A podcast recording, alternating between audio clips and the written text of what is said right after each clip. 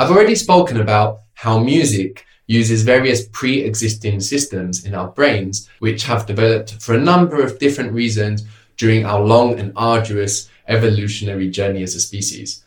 Maybe the simplest example of this idea of this overlap between the elements of music and the functioning of our brains can be given with volume or dynamics in musical terminology. We have evolved to perceive volume, differentiate between volumes, and understand different volumes' relationships to one another by means of surveying and surviving our surroundings.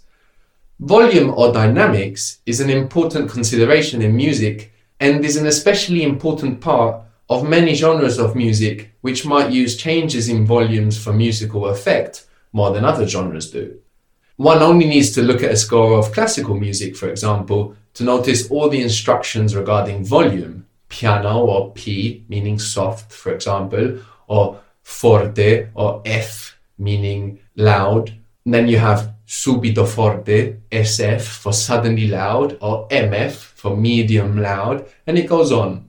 In fact, a piano is actually called a pianoforte. We say piano for short, but it's really pianoforte because you could control volume on this instrument much better than its predecessors due to its weighted keys. This revolutionized musical composition for keyboard instruments. Volume was now a factor for keyboard music as it had already been for a violin or an orchestra, for example. Volume, like other elements of music, is something we come to music pre-programmed to interpret. What music does with volume, whether it uses a quiet sound to be gentle or sly or shy, or a loud sound to be tragic or celebratory, depends on the musical context. But even that general range of feelings is mostly predetermined. We wouldn't usually be celebratory quietly or sly loudly, no? So music simply hacks into all these pre-existing associations and takes advantage of them. This might happen at the level of the composer, who marks the dynamics on their score, or the interpreter, the instrument player, who can also take such decisions to bring things out of the music that even the composer hadn't imagined. Luckily, we don't need to learn what volume means in music but rather we only need notice how music takes advantage of all the pre-existing associations we already have with volume. Apart from volume, we also use or can use pitch in music. Pitch is what gives us the different notes we call A, B, C, D, E, F, G. As is the case with volume, we already possess the mental hardware to interpret pitch in the same way that music uses it. For example, the difference between really as a genuine question and really as a rhetorical one is communicated in tone, in pitch. The same mental systems which interpret that are responsible for interpreting tone in music. The same also goes for beat and rhythm, our already expert understanding of which allows us to walk or chew without injury. We can even dialogue with our bodies, such as when we notice an increase in our own heart rate or a change in the rhythm of our breath and try to consciously calm ourselves down. This interaction between mind and body occurs through beat and rhythm. So we already possess musical systems in our brains and in our bodies, and we can make the knowledge these systems harbor conscious knowledge so that we can use it musically. Beginning by diving right into the world of pitch, pertaining to what we call notes, scales, chords, keys, and harmony. This is traditionally the most complicated area of music and the one generally saved till last in musical education. But it's only complicated when you learn it as if you didn't know it already. Even though we may as of yet not even know what words like chord and key mean, we already possess a wealth of subconscious knowledge about them, which we'll now begin to make conscious. So when we play a note, for example, if we bow this string on the violin, causing the horsehair on the bow to rub over the metal string, lubricated by pine resin dust, making the string vibrate. This vibration is amplified by the instrument body, in this case the wooden hourglass shaped violin body, which is something like an ancient speaker, and that causes the air around the violin to vibrate. Wood, horsehair, tree resin, silver, and steel all conspire to create this sound. But not just that also nitrogen, oxygen, argon. the molecules that make the air we breathe. These are what bring this sound from the violin to your ears. These are the messengers, and without them, we'd have no sound at all, like on the moon.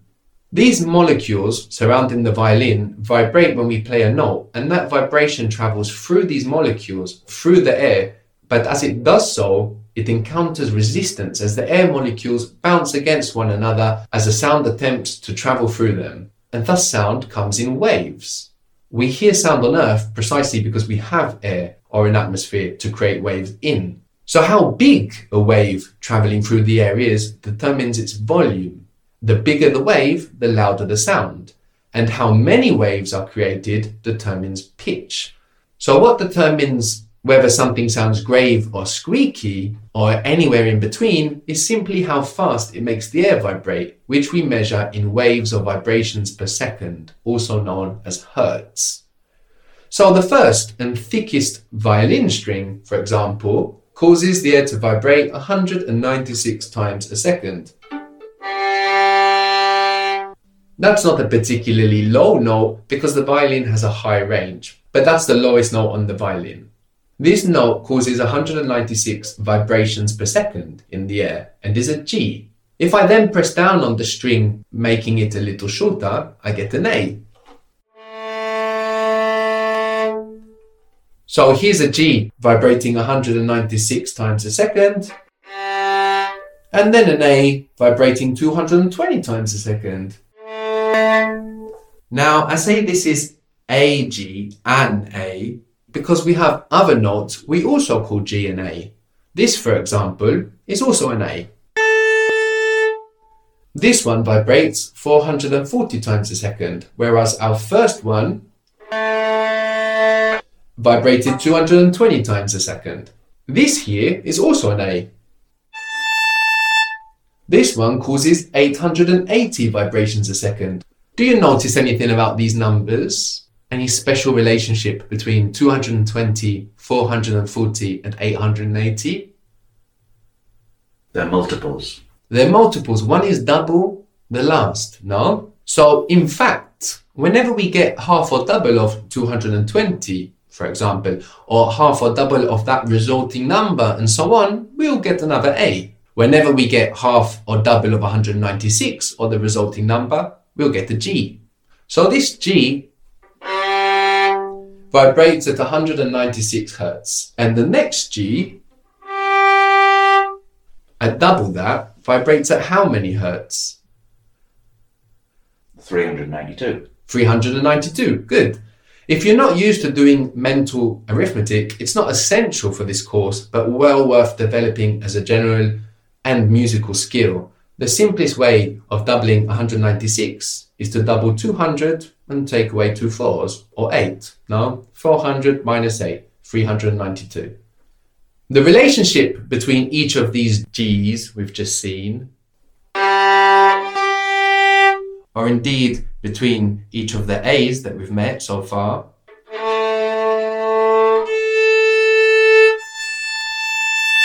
is called an octave. The oct in octave means eight, as in octopus, which has eight legs, or octagon, which has eight sides, even October, which was once upon a time the eighth month of the year.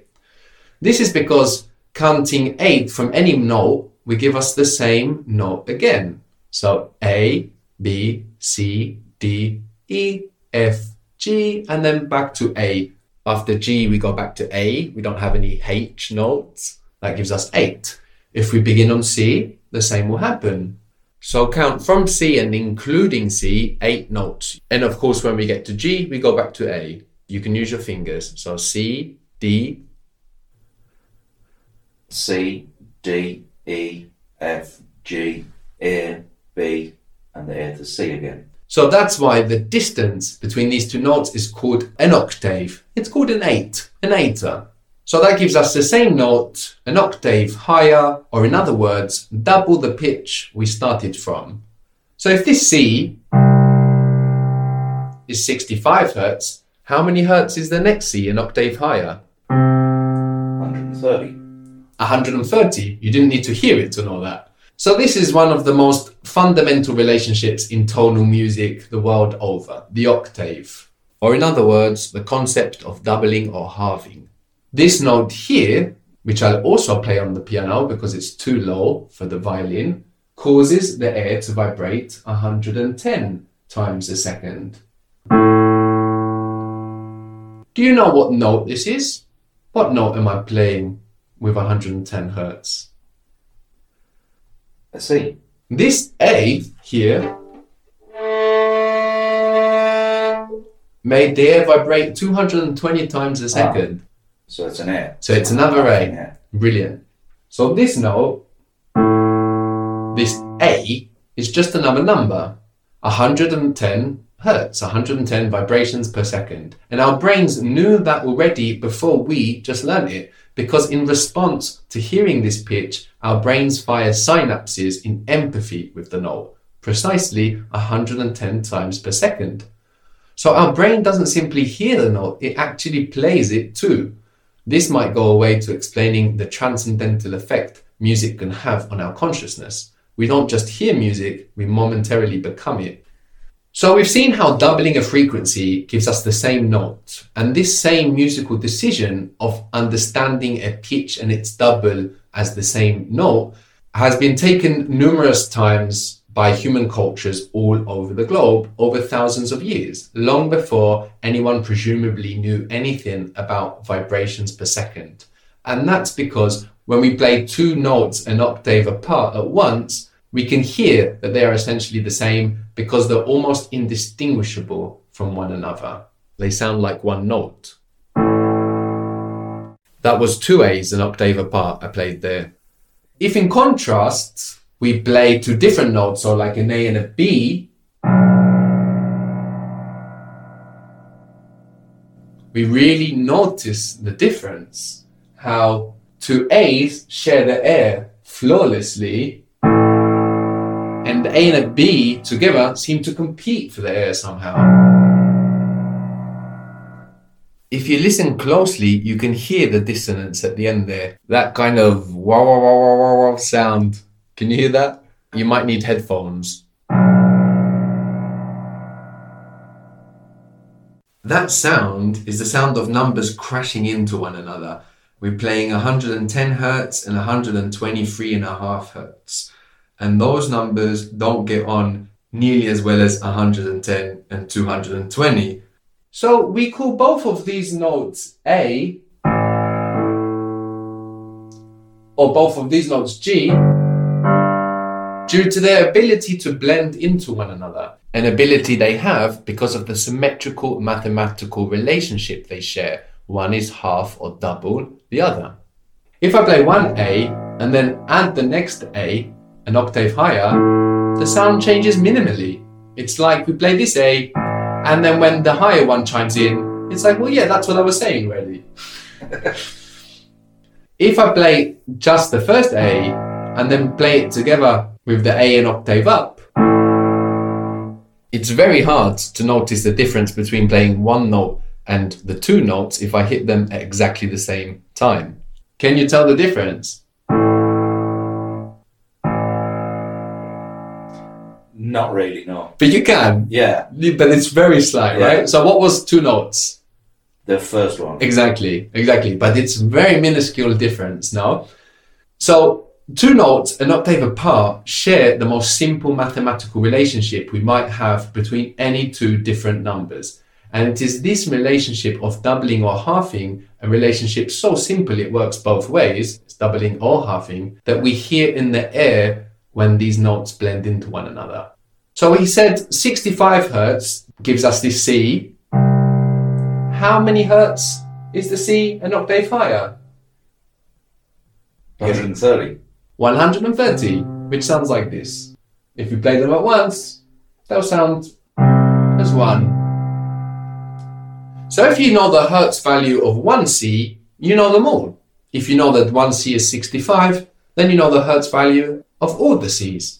If you know the hertz value of 1A, you know them all. Just keep doubling or halving. So it's as if, according to music, 65 and 130 or 110 and 220 were the same number. And if you think about it, mathematically speaking, they kind of are. Whatever you can or can't do with 110, you can or can't do with 220 or 440 or 880. If 110 is divisible by 5 or 11, so will be 220, 440, 880, and so on. If 110 is not divisible by 6 or 7, neither will 440 or 880 be. These numbers have the same mathematical qualities and thus it's as if they were essentially the same number, or in the case of music, the same note at least. As mentioned, the very simple and very strong mathematical relationship of doubling or halving we call the octave, and it is essential in tonal music the world over, or rather an essential concept in our understanding of tonal music. So as mentioned, we are looking at Western music specifically, but the fundamentals of any tonal system are more or less the same because they're all based on the same physical world, whatever else is going on culturally. As seen, this double half reversible relationship of the octave is audible in the air, and so the octave will be essential in all tonal music the world over. Only it might not be called an octave. In Western music, octave you might hear in any number of musical contexts. It might be used to refer to the space between one note and another as we have been using it. In that case, people might call it an octave or a perfect octave. They mean the same. Or you might hear a musician say, play the octave, to mean play the same thing an octave higher. Or octave might be used to talk about an instrument's range, for example. A piano has a range of seven and a bit octaves, from its lowest note, vibrating 27.5 times a second and its highest at 4186 Hz. What note is 25.7 Hz? You can just double that number until it becomes familiar. 55, which was uh, Keep doubling. 110. And again, keep doubling until you're sure. 220. What note was that? that was a, yeah, it's an A. An A. So octave is a very important term to understand the fundamental meaning of, which is just doubling or halving. This will help us understand all of the applications of the idea of the octave in music, and more importantly, the pivotal role the octave has in the relationships between other frequencies of the tonal system.